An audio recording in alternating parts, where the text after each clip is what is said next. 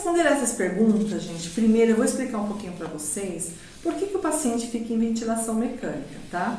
A ventilação mecânica ela substitui total ou parcialmente a capacidade de respiração do paciente e está indicada quando tem uma insuficiência respiratória, quando o paciente precisa melhorar suas trocas gasosas ou diminuir o esforço respiratório. A ventilação invasiva é um tubo orotraqueal ou uma cânula de traqueostomia que é colocado na traqueia do paciente. Tá? É uma ventilação de vias aéreas inferiores. Quem indica a ventilação é o médico, quem programa o ventilador é o médico e o fisioterapeuta. Somente eles dois podem programar, tá? Vocês têm a competência para isso. Quanto a conectar o paciente no ventilador mecânico, entendemos que se existir uma prescrição médica dos parâmetros ou do suporte ventilatório e o enfermeiro tiver a competência em manipular o ventilador, não há impedimento do enfermeiro conectar ou instalar o o paciente no suporte ventilatório. Tá? Isso é o que diz a resolução do Corém, número 557 de 2017. Eu trouxe a resolução aqui para vocês, gente. Eu vou colocar a resolução aqui no, no canal, tá?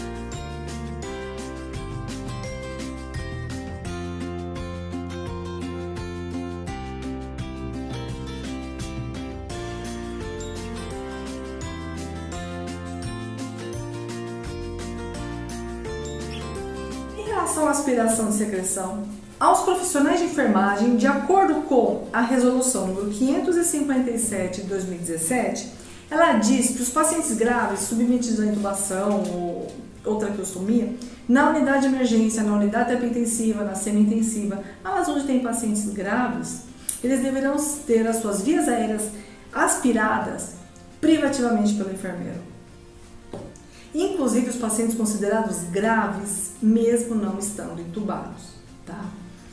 É, exceto na, sua, na situação de emergência. Em atendimento domiciliar, são considerados como não graves, eles podem ter esse procedimento né, de aspiração realizado pelo técnico de enfermagem, desde que avaliado previamente pelo enfermeiro e prescrito o cuidado de aspiração das expressões superiores, tá? uh, como parte integrante do próprio processo de enfermagem em si. Os pacientes considerados, considerados crônicos, traqueostomizados de longa data, atendimento domiciliar ou em atendimento ambulatorial, eles podem ter as suas vias aéreas superiores, nariz e boca, né, aspiradas pelo técnico de enfermagem, desde que devidamente avaliado e prescrito pelo enfermeiro. De todo modo, ele precisa ser instituído no o protocolo institucional, né, prevendo e observando que sinais e sintomas, eh, qualquer padrão respiratório ineficaz ou alguma alteração dos, dos sinais vitais, devem ser comunicados para o enfermeiro imediatamente. Em relação ao fisioterapeuta, é, diz aqui no acórdão de que o procedimento de aspiração traqueal é o Acórdão 474 de 2016, do CREFITO. Ele fala que a, que a aspiração é uma função do fisioterapeuta quando este a considerar necessária é, imediatamente após a sua conduta terapêutica. Então, e acrescenta que a remoção de secreção dos copos coletores, limpeza de aspiradores portáteis, montagem, do, da remoção para limpeza, para troca dos, dos circuitos, dos, dos reservatórios de circuitos de respiradores. E também não é a função do fisioterapeuta. Então, isso cabe à equipe de enfermagem fazer a limpeza e a remoção e a reposição do, dos circuitos e dos copos. Isso está no acórdão 478 da fisioterapia. Então, gente, o que passar para vocês quais são os acórdons e o, a resolução que ampara aqui a discussão de hoje. Tá? É o Acórdão 474, de 20 de maio de 2016, da, do COFITO, do Conselho Federal de Fisioterapia. Esse aqui vai falar da aspiração do fisioterapeuta somente quando ele fizer as manobras, ele aspira após as manobras.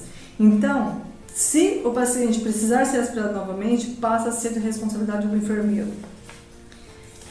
Cofito de novo, acordo número 478, também de 20 de maio de 2016. Também fala sobre a reposição, né, da limpeza dos copos coletores, do vácuo, do aspirador portátil. Então também diz que isso não é responsabilidade dos fisioterapeutas aqui nesse acórdão. E aqui vou trazer para vocês, tem bastante pareceres, tá? se vocês digitarem lá no Google, parecer Corém, aspiração, vocês vão também é, verificar que os estados eles têm feito essa, esses pareceres. Inclusive eu tenho um aqui do parecer do Corém de Santa Catarina, número 006, de 2018, que também cita. E a, o que vai valer mesmo são essas resoluções do COFEM. Tá? É essa que ampara, que diz que quando o técnico pode ou não fazer, o que o enfermeiro faz ou não faz, tá? Então é a resolução COFEM número 557 de 2017. Bom, gente, é, são essas as orientações que a gente quer passar para vocês. Eu espero que tenham sido bastante esclarecedoras. Nós vamos ficando por aqui e desde já nós agradecemos a sua audiência. Agradecemos muito a sua participação e não esquece de dar um like, de se inscrever, compartilhar. Deixe aqui nos comentários o, o que, que você achou dessas resoluções, se é isso que está acontecendo na sua instituição. Vá com calma, tenha bom senso, converse com a diretoria, converse com a sua gerência, com seu enfermeiro e converse e fale com ele para que a gente realmente precisamos ter os, os ajustes, nós precisamos trabalhar dentro do que diz o nosso, o nosso conselho, né, o COFEM. Nós somos da enfermagem e a enfermagem é uma profissão regulamentada, então nós estamos sujeitos às determinações do COFEM para a nossa atuação. Então, gente, até lá. Muito obrigada pela sua audiência. Tchau, tchau.